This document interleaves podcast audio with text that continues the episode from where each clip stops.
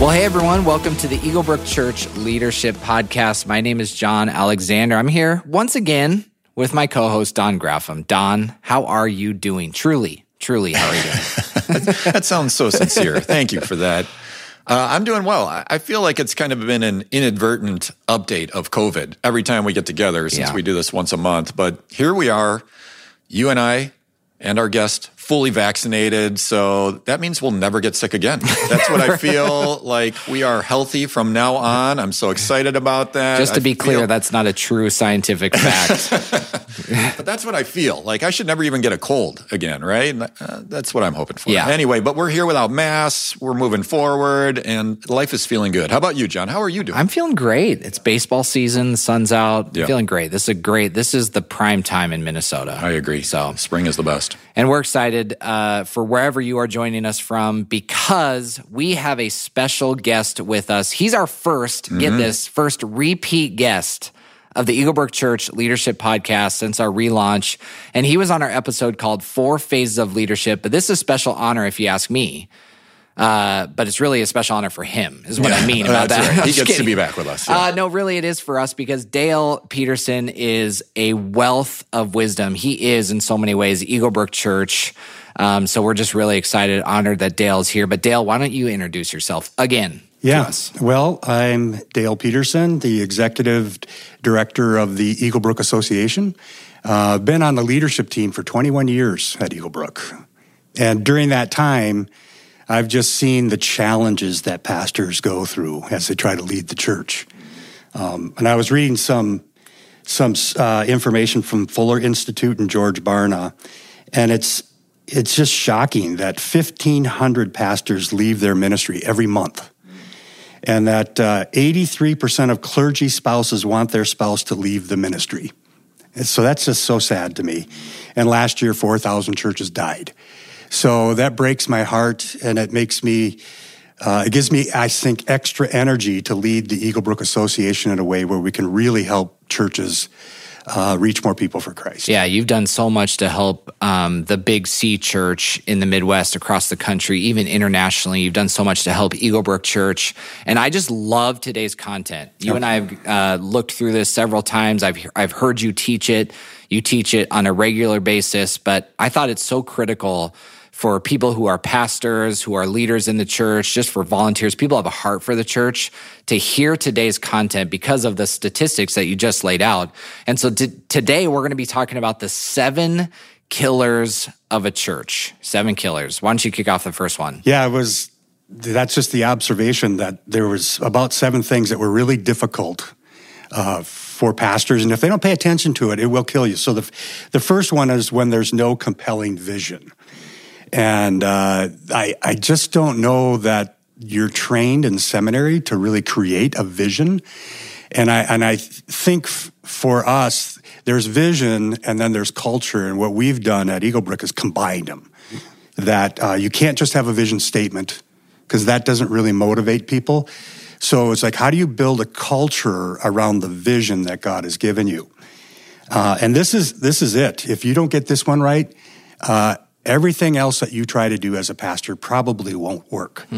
And the sad thing is, pastors think it's clear, but it really isn't clear. Uh, so I always say, well, leading your church is like leading an elephant. And I got that from uh, the Heath brothers from the book Switch. It kind of inspired me, but I elaborate on that and I draw elephants. And, and it's like this thing called the church uh, has the potential to really hurt you. And uh, when you start to introduce change or a vision and you're all passionate about it, what you're really doing is you're irritating your church. And uh, you're poking the elephant with a stick, or like I say, you start to pull on the trunk. And when you pull on the trunk of a church, you're going to get stepped on. And then uh, I'm not very bright, but full of passion. I run to the backside of the elephant, and it's like, I'm going to push you to where God wants you to go. And then you just get pooped on. and sadly, I think this is what happens is pastors are so sick and tired of the hassle of leading people uh, that they just become a zookeeper. And so they feed their church and they clean up after the church. But the church refuses to follow the vision. And that's the number one reason why pastors quit their ministry. So we have things like vision culture. Uh, we we we really uh, are very careful to go. This is what we believe to our core. These are the values that really are the behaviors of a transformed life or who we are becoming. And then we have purpose and mission. And purpose is why do you exist? But mission is what are you doing? And we just go, the Great Commission is what we're doing. Jesus gave us the mission, so we're just doing that. Uh, but the purpose really comes down to love. Do I love the Lord with all my heart, soul, mind, and strength? And then do I love my neighbor? And so if we're motivated by love, we'll go and do the mission. And then, of course, we have strategies that are unique to Eaglebrook. And you got to know if it's working or not, so you set goals. So that's kind of that we build a culture around that. And it really is the way our staff and volunteers, it's just the way they think. They think about that, that vision culture. Mm-hmm. That's for sure. And you just rattled through our whole vision culture. As as if I'm a senior pastor or even a senior leader at an organization and we did the exercise, we came up with some vision statement, we put it on a wall, it's on a plaque somewhere, it's in a handbook. How do I know if it's really compelling and it's like in the system. It's in the fabric of the organization. It is here at Eaglebrook. I do believe that. Of course, we're a little biased, but uh, as a senior leader, how would I know that my vision is compelling and sticky, or it's just a plaque on the wall? Well, the way we used to do it is, you know, I'd toss a marker to somebody, and I'd say, "Hey, Don, go to the whiteboard and show me the vision culture of Eaglebrook Church." And I, I had a pastor visiting us for some consulting. And so I asked him to go to my whiteboard, show me your vision. And he started out and then he went blank. And he's like, I can't remember what the next thing is. And so if you're the senior leader and you can't remember it, nobody else is remembering it either. So 20 years ago, when we first created this vision culture, I think I drew it on a board or a napkin or a pad of paper uh, every day for eight years because I knew it had to be infused into the, the veins of the organization. Right. How many times have you drawn the vision? I couldn't tell you. I mean, I do think this is worth saying because I think a lot of organizations have a vision statement, paragraph, you know, something they wordsmith, but then they just leave it there where I think we're almost ruthless about this. Yes. Is if somebody applies for a job, they have to listen to a podcast about it. If they come visit us, you know, pursuing a job, they're going to get it even in their visitation, they're going to get it on the first day if they get the job. And then they're going to get it over and over in different meetings. We'll quiz people on it. We'll expect them to teach it to others. I think that's how a vision becomes compelling and sticky. Yeah. In fact, uh, when we hire someone, their first day, I get an hour and a half with them yeah. to cover the vision culture. And then when they've been on staff for six months, I get three hours with them right. to go over the vision culture again in a more in depth way. That's good. Anything you want to add, John, or should we go to number two? I, I think we should go to number two. That's okay. great. All right, Dale, keep us going. What about number two? The second killer is when everything is important. And I always like to say busy does not equal effective. And our former senior pastor, Bob Merritt, he just, it was a great quote. He said, If you focus on your mission, you'll always have ministry. But if you focus on the ministry, you won't get around to your mission.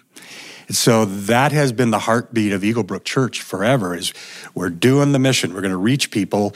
And by the way, when you reach them, now you got to disciple all these people and grow them up in their faith. So you're always going to have ministry. And so we, we are very careful about how many ministry programs we launch and which ones did we need to get rid of. Uh, and we, we use this thing called a hedgehog. So that comes from Jim Collins' Good to Great book. Um, but we wrestled down our hedgehog uh, many years ago, and we really said, what do we do best? Relevance. And that's hard because relevance is a moving target. It's whatever was relevant five years ago probably isn't relevant today. So we really try to stay on top of that. But the music has to be relevant, the teaching has to be relevant, the buildings have to be relevant. Um, but then what's our great passion? A transformed life. So transformation. And I know our, our ministry team, they're creating real specific steps to help people grow in their faith so that they go from being in someone just exploring Jesus to someone who's Christ centered. Uh, and then we just say, you got to put the banks on the river. because somebody's always coming along wanting you to do something else, and you just got to go. These are the guardrails. These are the banks of the river, and we cannot let those banks get eroded because if you do, all of your momentum spills out and it goes stagnant. So our vision culture is the left bank, and our hedgehog is the right bank. And so when Bert and Gladys Johnson come to you and they want you to launch another ministry, you go, Well, I love you, Gladys, but we just can't do that uh, because it doesn't quite fit who we are or it's not what we're focused on right now. Mm. This is such a tough one for churches. I'm on a lot of church uh, email lists just to see what they're putting out and and uh, we aren't perfect but in our communication by any means but i get some emails from churches that have an email that's five pages long. It's mm. because they have 25 programs they want to highlight. Hey, go to this class, join this group, do this thing, um, go on this retreat. You know, it's just on and on. And then when everything's important, I, I'm wondering what's like the one thing you want me to do? And I think that's often what our people are asking too. Lives are busy. They've got busy schedules, lots of things to do. And what we're trying to do is really simplify for them. What's the one or two things we want them to do so they can, they can become more like Jesus, grow, grow right. closer to Christ. And this is a tough one. Drift is crazy difficult to manage. So Dale, yes. what would you say to a pastor, leader, who, I mean, they have a lot of great staff with a lot of great ideas and they're pitching these. I, I mean, and you're sitting next to one. Don has a ton of great ideas. yes. Oh, I love a good idea. He's, he's got great ideas. And, you know, and I, I, in my day, I've had some ideas too. And so I've been told no hundreds of times. Don's been told no hundreds of times. Thousands. But that's because it was ingrained into our culture. Someone like groomed us into that. As I had ideas and I had all the answers, someone would say, no, oh, that's a great idea, John. No, no, no. And you kind of learn, okay, I, am not fitting in. But what would you say to a leader who's trying to implement some of that? Yeah, you, well, because some ideas are good and you should do them.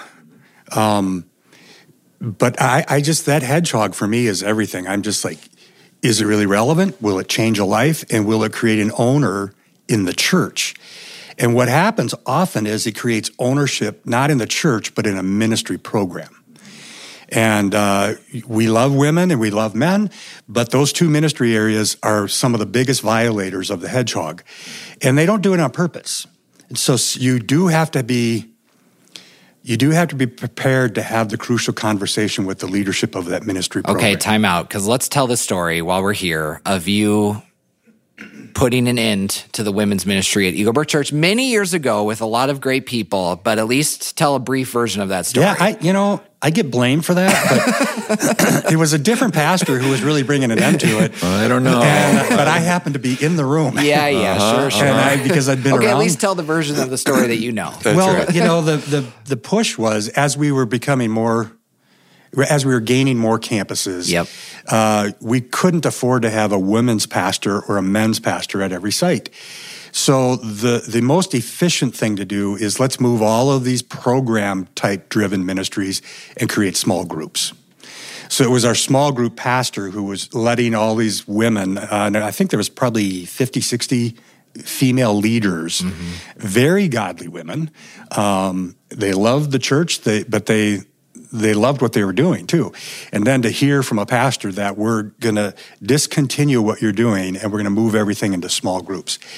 Um, it then turned into 90 minutes of heated debate, bloodbath. Mm. but my favorite was, you know, they they went after me. They took their eyes off the groups pastor, and now they're staring at me. See, see, it was Dale. There you go. It was Dale. Goes down in history. And Don, not to keep belaboring this. Because, oh boy because I, I want to talk about this because um, when things are happening that fall outside of that hedgehog, that vision culture, that conversation of putting it into something is one of the most difficult things a leader has to do. Yep. But a leader has to do it. Right.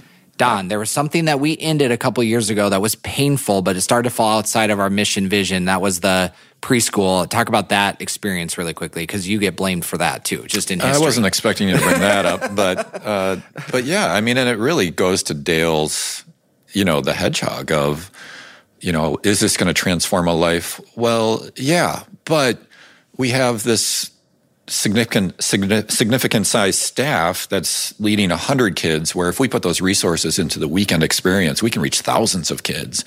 And so what's going to have the greatest impact to bring about that kind of transformation? Owners throughout the church not just in the preschool which can happen where you just again like you're saying love kind of a sub ministry and you know what's going to be most relevant. And we thought putting the resources to something that's going to reach thousands of kids and help us to get to future sites would be most effective.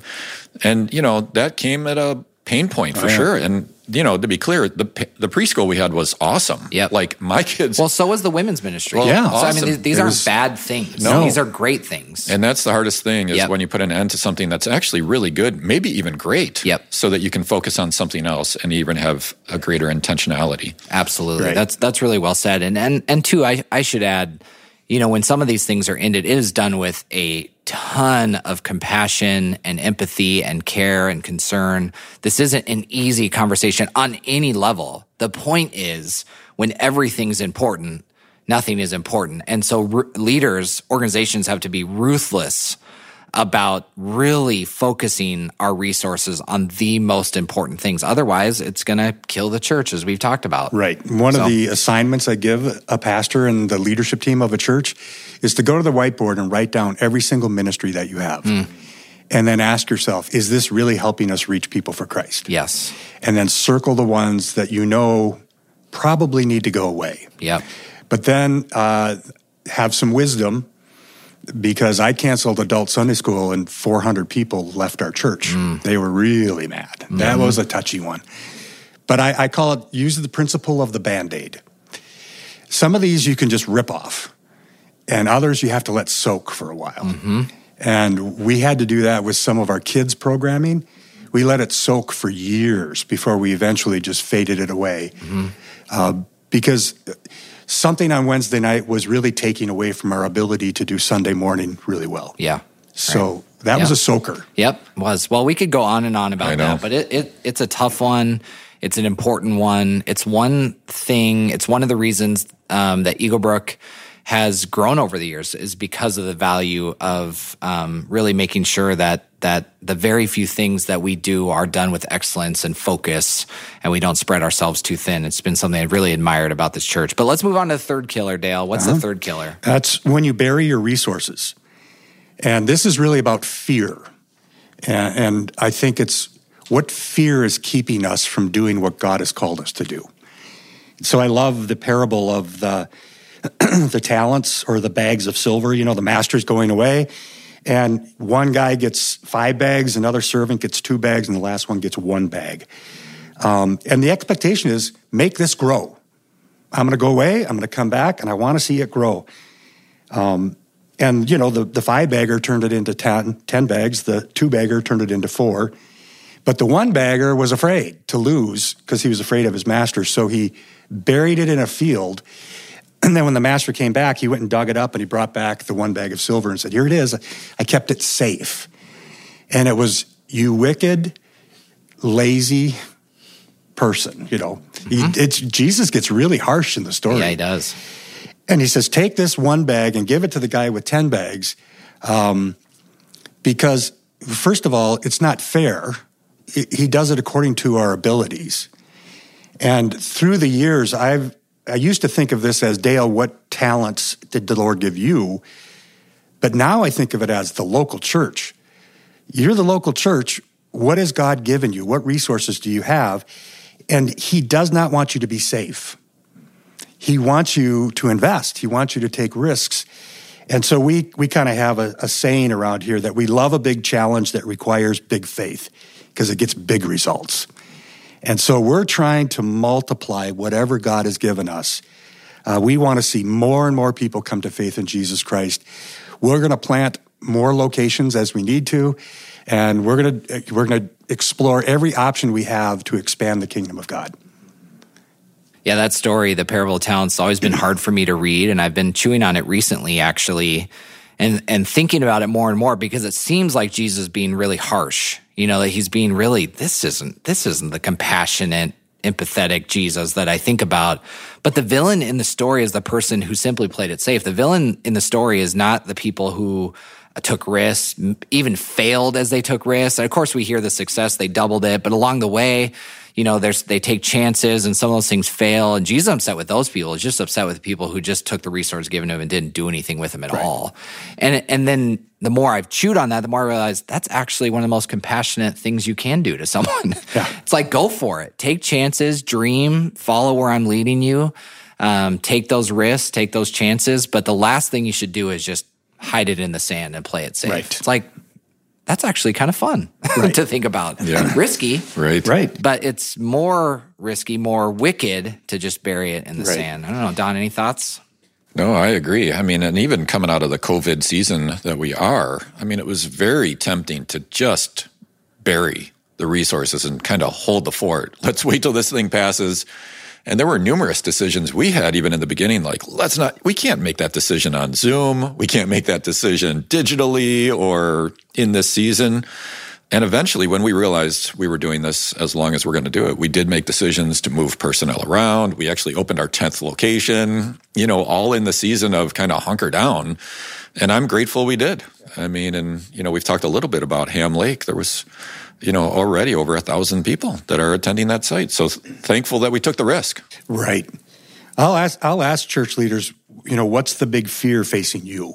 And some of it is they're afraid of a certain a family in their congregation. Uh, they don't want to offend them because they'll stop giving. Or politically, this other person has a lot of power over the pastor. So they're afraid of that. Uh, the heartbreaker for me was one pastor said, I'm just afraid of all the work it would create if we had to work on Saturday night and Sunday morning. So he was afraid of the work. Yeah. And and I I just really say, you know, it requires grit to be a pastor. And that's work. So everything Don you were talking about, it requires work. Oh yeah. So then I I I make a big challenge to all these churches of pray boldly for 20% growth. And then your goal should be to lead 10% of your average attendance to Christ that year. And so if you're a church of uh, 400 people, in 10 years, you would be a church of 2,476 people. And you would have led 1,244 people to faith in Christ. It's awesome. So, you know, don't just hunker down and bury your resources, but let's go reach 1,200 people for Christ. Yeah. It's great. Well, John, you want to review where we've been? Yeah. Why not? The Why first not? three, a- when there's no compelling vision, when everything is important, and when you bury your resources. First three. So moving on to four. What's the fourth? It's when you have the wrong front door.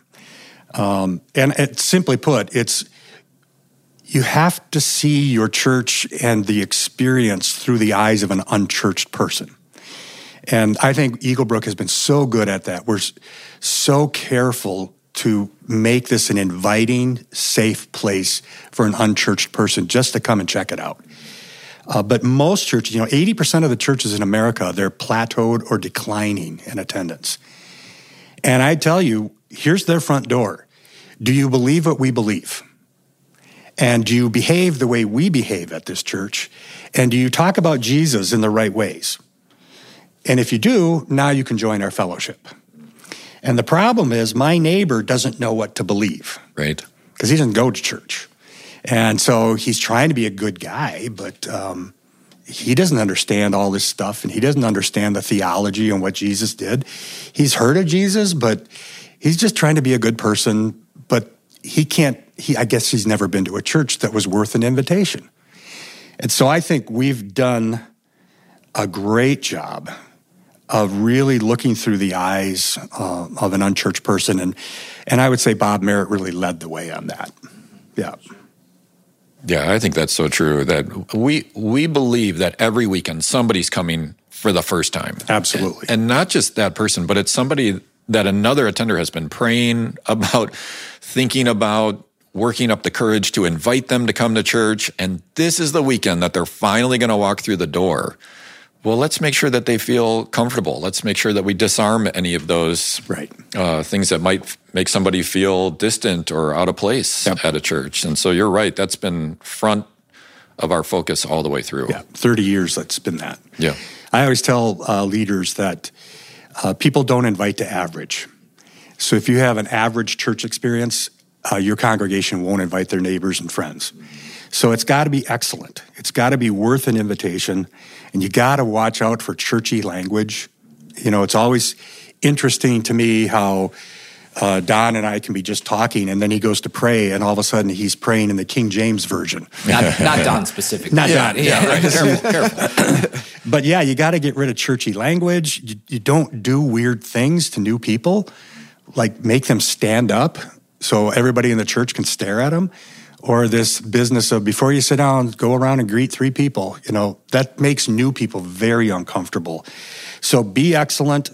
The message has to be excellent. The music has to be excellent. The kids' ministry, and I would even say the facilities. If you really want to push me, I would say they're on your website before they come to your building. So how excellent is your your website? And then the parking team too. They're the first people they see. Yeah. So Yeah, and the reason we we strive for excellence in those areas isn't so that we're seen. You know, it's so that God is seen because we feel like if they're not in the right place, there'll be distractions. And so let's have all those things so that it just kind of sets the table for God to do what only He can do. right. All right, Dale, keep us going. On to number five. What's the fifth killer? That's when you have the wrong people on your team. Okay. Um, and I, I, I like to say, don't get seduced by talent. Uh, sometimes you can be so seduced by somebody's resume that you you push them through the hiring process, and now they're on your team, and then you find out they don't fit the culture of our church at all.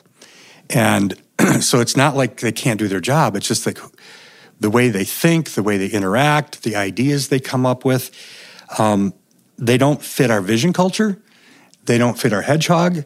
Uh, and then we have five uh, staff commitments that are like attributes, um, and they don't fit into that. So you know, it, it's.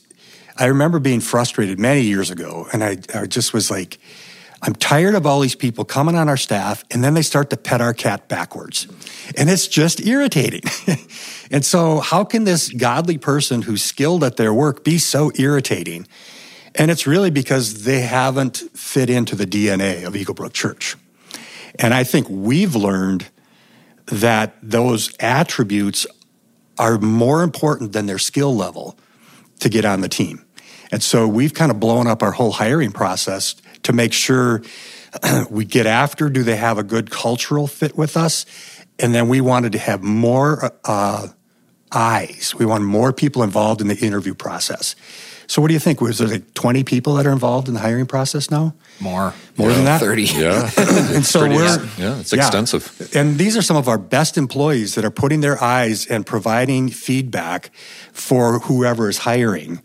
And then we we can go, okay, this is somebody who would come in here and own our mission. This is somebody who knows how to live wisely.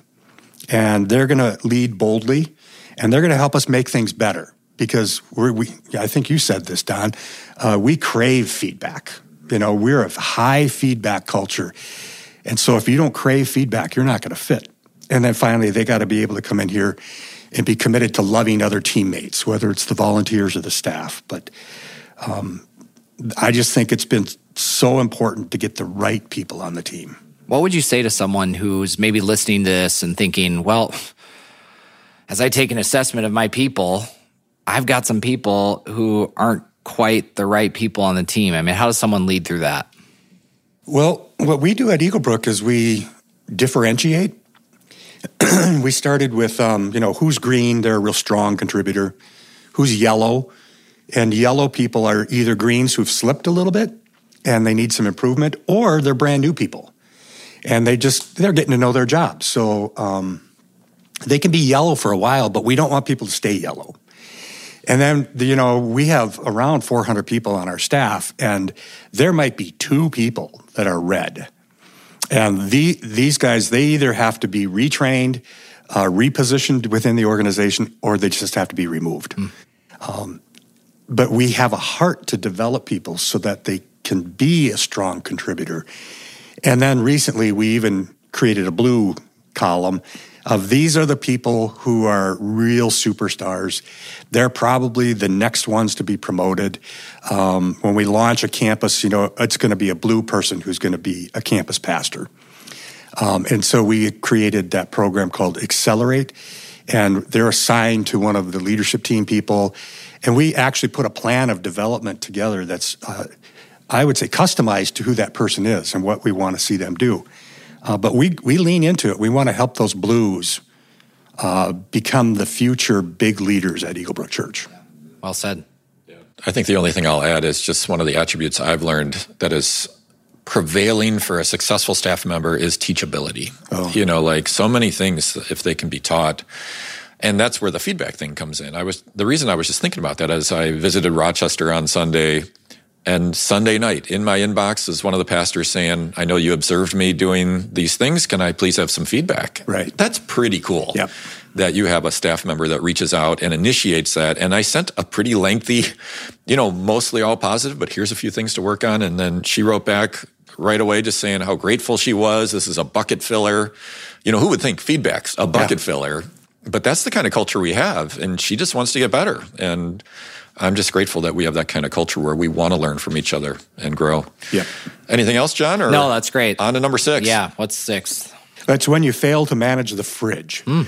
Uh, I've been using that term for decades now, but um, it reminds me of that feeling when you open your refrigerator door and you just get a whiff of something's not right. and because you're busy, you close the door and you ignore it. Excuse me. And um, so you, you know that happened to me. I had a rotten orange in my fridge, and but I it took me five days to go hunting for it.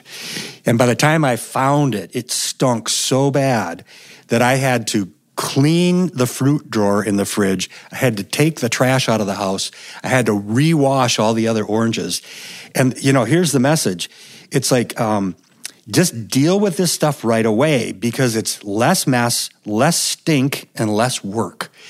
So I always ask leaders, what stinks in your world these days? Uh, and you just got to have the guts to get up and go deal with it. Yeah, leadership is hard work. And I think about this one a lot um, because there's a part of me I'm we've used a lot of colors recently, but in the four temperaments, I'm green, uh, and green means I want there to be harmony and for yeah. people to get along, and can't we just all get along and and uh, it's really hard for me to have those crucial conversations. And I've just learned the hard way. The sooner that I can lean into it, the sooner I deal with what's stinking in my fridge, the better off I'm going to be right. and everyone else is going to be. And it took a few lumps along the way to realize you know, because I didn't say it as clearly as I should or directly as I should, it just continued to stink. Right.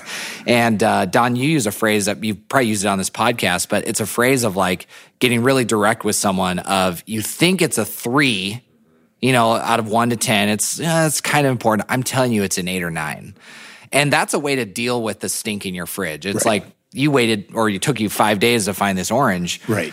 But man, as leaders, we got to get after that stink as quickly as possible. Right. I mean, it's our job. One of our jobs as a leader is to to tell someone if their breath stinks. Right. I mean, literally. Right. I've I heard Patrick Lencioni teach that recently. It's like that's that's a hard conversation to have.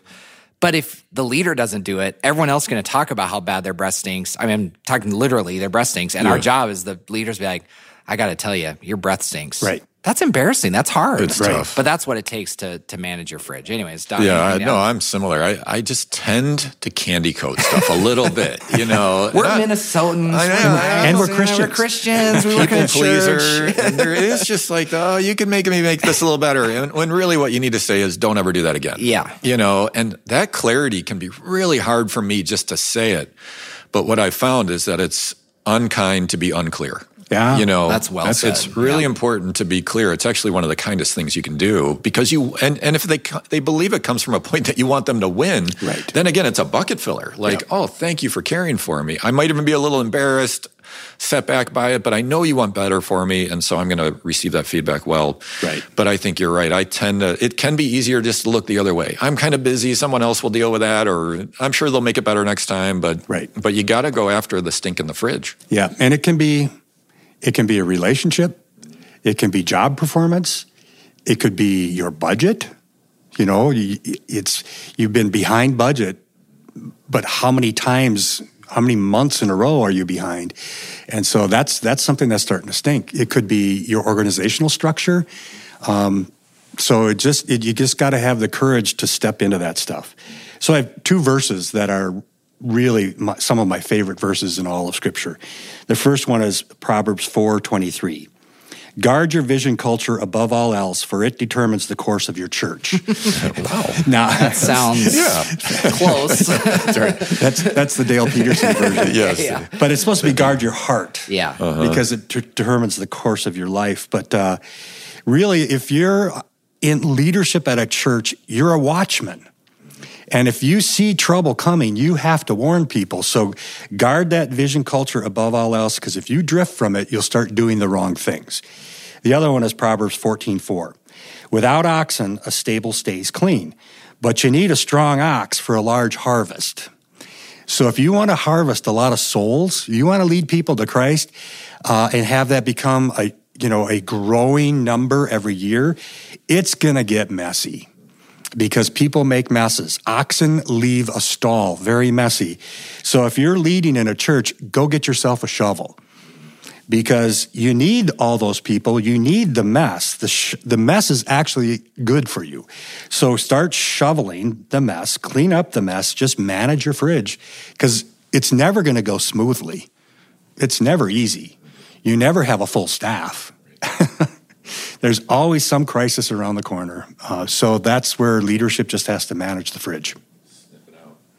All right, on to number seven, right? Yeah. Here we go. Seventh killer, Dale. This is when you think, I got this. Um, it's really dangerous when we become professional church leaders because then we tend to leave, leave God out of our work. Um, I just love the story of when Jesus was starting his ministry. He's teaching this massive crowd and uh, they're pressing in on him and he's right by the sea of galilee. And so he talks to this guy named simon peter. He says hey can i stand in your boat and finish teaching? So he does all that. In the meantime peter's picking away at his net cleaning it because he'd been fishing all night didn't catch anything. But you know professional fishermen that's when they fish is in the nighttime. And so he was putting everything away. Well jesus turns around and says hey let's go fishing Let's push out into deeper water and go fishing. And the professional fisherman in Peter's thinking, this is the wrong time of day. It's the wrong depth. Look at me. I just finished cleaning my nets. He had three good reasons to say no to Jesus. But he was sensitive, I think, to the Spirit's leading, and he said, Because you said so, I'll do it. And they push out and they throw the nets over and they begin to have the largest catch that Peter's ever seen. The nets begin to tear. They get the fish in the boat. Now the boat is sinking and they're calling out to other fishermen to come and help. And it's just like when you fish with Jesus, the nets tear. And, uh, and so the challenge for us as leaders is to not become so professional and have read so many books about leadership that we stop leaning into the leading, uh, the leading of Jesus Christ in our life. I think the Holy Spirit is prompting us all the time. And if I'm too busy, if I'm not in God's word, if I'm not making room to hear God's voice, I'll just become a professional minister. That's good. That's really good. I just think, man, the the fear of arrogance is something we must all Yeah. keep within us because it, it can be possible to think like, look how things are growing. The numbers appear to be going the right way. I think we got this. But man, that is a dangerous point for any of us to be individually to think that within our job. For sure, for us to think that as an organization. Right. And I would say that to any leader listening. You know, if you're if you're falling victim to killer number seven, I got this. Maybe today is a good day to look in the mirror and say, maybe you don't. Maybe you don't. Yeah. Maybe there's still th- some things you can grow in. Maybe there's still some things you can get better in. Maybe there's still some humility that God has in you that you can be reaching out to others to grow and get better as a leader. Yeah, it's such a great charge, Dale. And I just love this content. Um, I do think you should write a book. So I'm going to say that again publicly here. Pamf- a pamphlet But- at least. But just to summarize, he's got a pamphlet already. He needs Okay. a book. But just to summarize, here are the seven. Uh, number one, when there's no compelling vision. These are the seven killers of the church. Number two, when everything's important. Number three, when you bury your resources. Number four, when you have the wrong front door. Number five, when you have the wrong people on your team. Six, when you fail to manage your fridge. Seven, when you think I got this. These are just fantastic leadership and church and ministry principles. But Dale, um, leave us with some final comments on what you're most excited about. These are the seven killers, and you gave some ways to combat those killers. But is there hope for the church? What do you see as the future of the church here? Yeah, the hope I see is uh, churches that stay true to the purpose and mission. Like, I love my neighbor because God loves my neighbor. And so I'm going to do everything I can to help them find Jesus. And then we're going to lead a church that's easy to invite to. Uh, churches that are taking that kind of focused approach, they're thriving. They're growing. Excuse me, they're doing multiple services. Um, a lot of them are going into multi site. Uh, and so I just, I would say to every church leader, keep your church focused on the Great Commission. Uh, why? Because God loves them. Yeah. And when you do that, then everything just starts to grow. so what we're seeing is because of online church, more and more uh, groups of people, we call them viewing sites, they're gathering together in somebody's living room or in somebody's office space and they're they're getting their community from 15 25 people but they're they're engaged with eaglebrook church. Eaglebrook is their church but they might be in alexandria minnesota. And uh, they've got their community they've got small group now. Jeff dodge is their pastor uh, but they don't want to view a screen by themselves so they're gathering together and it's everything from you know, like uh, in Wisconsin, we have the booze bar in Knapp, Wisconsin. Yeah, before you go further, Don, you were just there. Uh, yeah, what was a that couple like? weeks ago, a month, and we're going to be showing our church. I mean, tell us about that experience because it's a viewing group in Yeah. Knapp, Wisconsin, Booze Bar. Tell us about your experience there. Oh, well, such a highlight. And, you know, they've been doing this for not quite a year, but I'm going to say seven, eight months. That during COVID, the bar was shut down. This is in Knapp, Wisconsin, all of 637 population. and uh, a guy named Jeremy, who owns the bar, said, What if, you know, since we're closed, would we ever be able to open up on a Monday, not serve alcohol, and just put up on the screens supper and a sermon, they call it. And they'll bring in some food or have somebody make something, and essentially people just throw in a goodwill donation. And uh, they show the service on the screen. And we heard about this, and I've seen some Facebook posts about this. And I, I just, every time I just kind of chuckle at what's happening in Knapp, Wisconsin. I usually send you the picture because it's just, I don't know why. I, I, I'm just so fascinated by this. So, yeah, just a couple weeks ago, Jason Strand and I and a few other people went. And uh, when Jason walks in the door, the, ro- the room was totally full. The bar's totally full. They erupt as he walks in the door. And, you know, he goes around and greets everybody. And then eventually uh, they turn off the lights and they turn on. And I didn't expect this. They all stand up and they all sang out as loud as possible. And the, the building got overtaken in worship. And it was so powerful to be in the back of that room as this bar in Knapp, Wisconsin is worshiping with all their hearts, fully listened to the whole message. And then there was this great community afterward. And I'm just so grateful I got to see it. And I think what we're talking about is that could be the future. That could be the future. This could be something that happens in other places. I do think this is going to be a way to breathe life back into the rural church yeah. uh, because the church out in the countryside, uh, it's barely surviving, and they've lost a whole generation of people.